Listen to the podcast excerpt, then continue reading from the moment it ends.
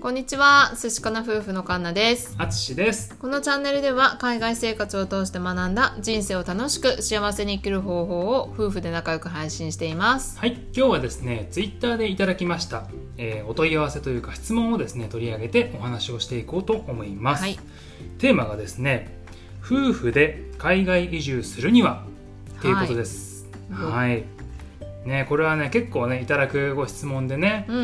ん、これはあの聞いてくださってる方の中にはご夫婦でね海外移住をこれからご予定されている方もいらっしゃるかもしれませんのでねそういう方にも向けて今日はお話をしていきたいと思っておりますはいただね今あのコロナのね、うん状況ですのでちょっとね今すぐっていうことわけにはねいかないんですけれどもはい、んまあまたいつか落ち着いてねうん海外旅行とか、まあね移動ができるようになればっていうねはじゃあ話の前提で、うんまあ、今回は話をさせていただきたいなと思っておりますはい、ではですね早速質問を読み上げたいと思いますはじめましていつもツイッター拝見しております私は昨年1月に新婚旅行でオーストラリアに行き帰国後夫婦2人でオーストラリアに住みたいという目標ができましたワーホリで最大2年間行けたらいいかな運よく永住できたら最高だよねという感じですですがコロナでその夢が一時中断中です何か日本にいながら私たち夫婦にできることアドバイスなどありましたら教えてくださいということですねはい DM ありがとうござあいりまがすとうございますそうだよね、うんなかなかやっぱコロナでは難しいんですけれども、うんまあこの機会に準備期間を設けるっていうのはねやっぱりいいかもしれないよねそうだね、うんあのもう行きたいって言ってね明日来週行けるっていうもんでもないからねう、うんんね、ということなので、ね、この状況で今、えーできることについてお話をしてみたいと思います。はいまあね、あのー海外に行くには、ね、やっぱり言語がどうしてもね必要になってきます。はいこれはもう切っても切れないあれです ので、ね、僕もあのトイック275点でオーストラリアに来てひどい目に遭いまましあたの苦で、労してるよね私たちはね 本当にねえということなのでまずは一つ、ね、言語力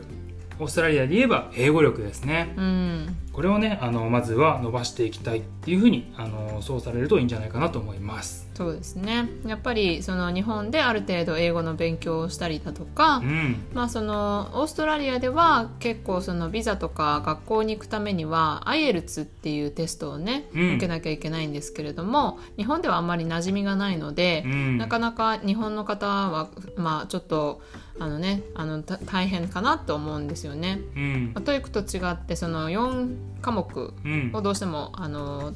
点数取らないといけないので、うん、まあ、それをあらかじめ勉強してテストを受けるっていうのもありだよね。そうだねあのスピーキングとリスニングとライティングとリーディングか、はい、はい、4つありますのでねあのねそのまずは英語を、えー頑張ると、うん、いうのが大事かなと思います。まあ、続いて、えー切っては切れないお金ですね。うんうん、やっぱりね最初ねあの言葉もなかなか難しい中でいい仕事っていうのは難しいんだよねあのそうゲットするのが。はいまあ、言葉もそうだしあとはビザっていうとやっぱり海外国人なので、うんやっぱりその雇ってくれる側もねその外国人っていう意味ではなかなかフルタイムとかそんなゲットするのは難しいし、うんあとビザの条件があってねやっぱりその就労制限があるからう、んなかなかねその仕事が見つけにくいっていうのがやっぱり周りの人もそうですし私たちもやっぱりそうだったので、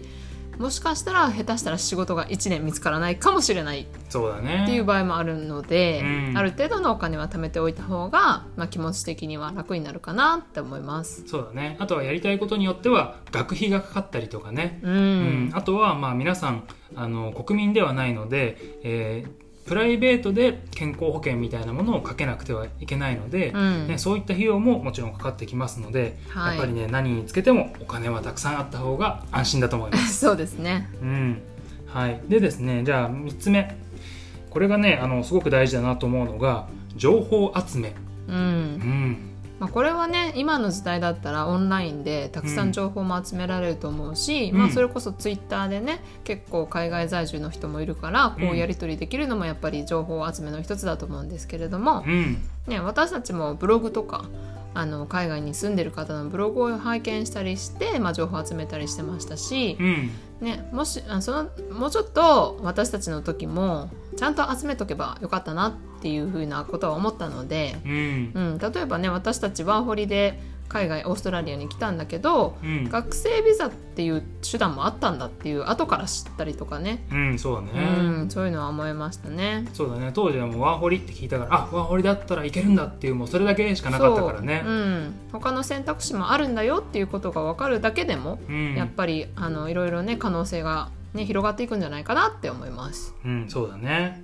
ねということで、まあ、あの英語力と情報集め、ね、お金この辺がね大事になってくるかと思うんですけれども、はい、ね、あのそれにあの付随してというか、まあ、そもそものお話になるんですけれども何のためにオーストラリアに行きたいのか、うんね、これを情報を集めながらあのご夫婦でお話し合いをされるっていうのが僕は一番大事なんじゃないかなと思うんですよね。確かに、うん、僕らの場合は英語力を、えーつけたいとか、ね、オーストラリアに住んでみたいっていうねなんかそういうのでこうワーキングホリデーっていう制度を使ってきたんですけれども、ね、あのご質問者さんの場合は、ね、あの運よく永住できればいいかなっていうねなんかそういうこう希望も持たれていらっしゃるようで、えー、とただですねその永住権っていうのは僕たちもねすごい苦労をして6年をかけてでお金もね、時間も労力もかけてえーなんとかギリギリ取れたっていうねなんかそういうあの難しさもありますのであの、まあね、日本にいた時には、まあ、僕たちそういう夢はなかったんですけれどももしそういう目的を最初から持っていればきっと違ったアプローチでもう少しねあの可能性の高いルートとかを、えー選んだんじゃないかと思うんですよね。うんんまあ、例えば日本でもうそのビザが取りやすい職業にもうついて、うん職業経験を積むとか、うんまあ、そういうね選択肢を取ってたかもしれないし、うんまあ、さっき言ったように英語のね IELTS のテストをもうあらかじめうんずっと勉強した上で、あの渡航するみたいなねそういうことを取ってたかもしれないけれども、うんまあ、私たちの場合は一時滞在が目的だったので、うんまあ、あのホリデー気分で、まあ、当時新婚だったしねそうねまあ、そうあのあねあの旅行ハネムーンみたいな気持ちで、うんでまあちょっと海外住んで英語もちょっと勉強して楽しく生活してみたいっていうのが最初の目的だったから、うんまあワーキングホリデーでねあのオーストラリア来たのは私たちは合ってたんだよね。うん、そうだね。まあただそこでちょっと気持ちが変わったのでうん永住権に向けたんですけども、まあ、それはちょっと準備が足りなかったからもう結構苦労したっていうのはあったので、うんもし本当に永住権が欲しいっていう理由でもうあのオーストラリア来るのであればやっぱそういう下準備うんを最初からされるとあのだいぶ楽にはなるのかなとは思いますね。そうだねあのいろんなねエージェントさんもいますし、うんね、あのそういう方とお話をして、うんね、あのキャリアの相談とか,、ね、なんかそういうことをやってもいいかもしれませんしあとはその、まあ、ビザの種類いろいろあるんですけれども、ね、あの人によっては日本にいながら永住権をすでに取得してうんこちらにいらっしゃる方もいるので、ね、あの本当にいろんなルートがあってあとはご自身の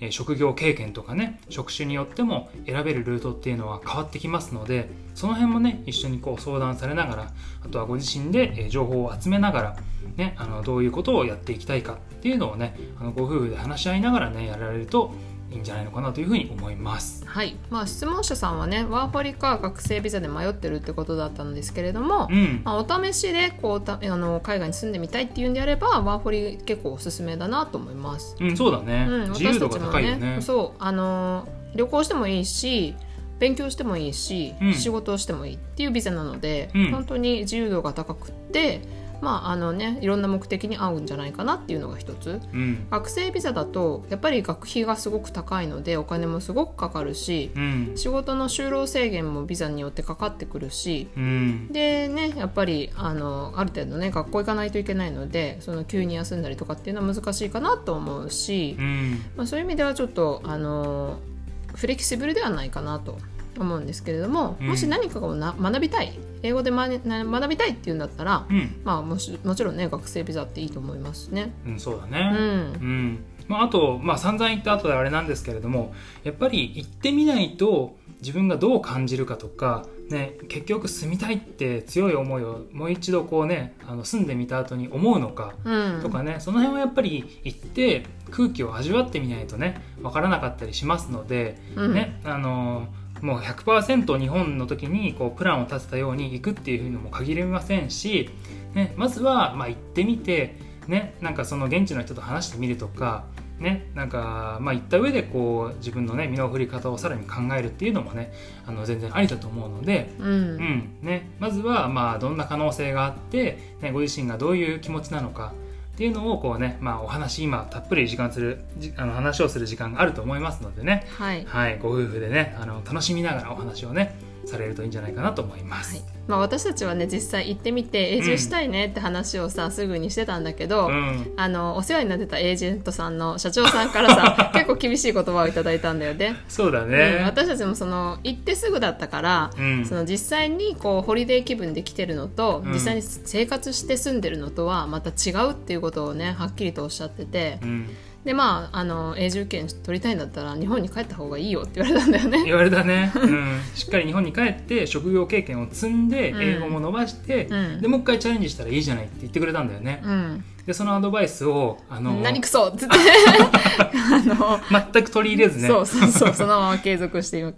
あの、日本オーストラリアに住んでう、ん永住権を取ったんですけれども、うんまあ、今思ってみればねああいうはいアドバイスも、あの本当ありがたかったんだよね、うんそうと思いいうますうん、そういう方向で努力する可能性もあったんですけれども、はい僕たちはまあ選ばな かったと。違うベクトルの方向へ はい向かっていきましたの で、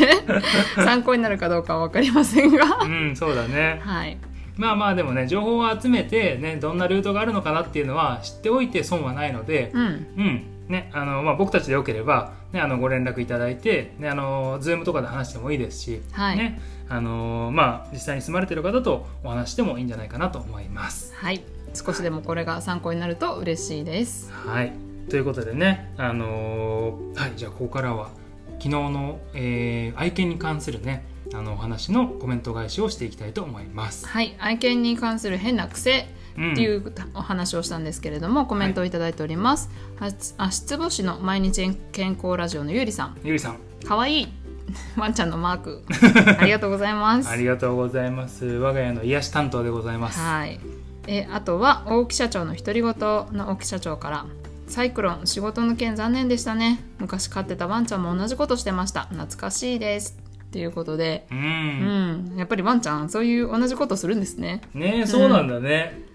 なんかねあの我が家の愛犬がちょっと変わってんのかなと思ってたけど、うんやっぱりどこのワンちゃんも可愛い行動をするんだなっていうことが分かって嬉しいです、うん、いいね、はいやっぱりねあの犬がいると家の中がこうねほわっとしてうんうん毎日癒されておりますはい、えーコメントありがとうござあいりまがとしうございたました。はい、えー私たち寿司かな夫婦では、えー夫婦のお悩み相談ですとか移住のねあの相談なんかも受け付けておりますのでご興味ございましたらレターや、えー、Twitter の DM いただけるととっても嬉しいですはい、はいでは最後までお聞きくださってありがとうございました明日は晴れかな寿司かなバイバイイ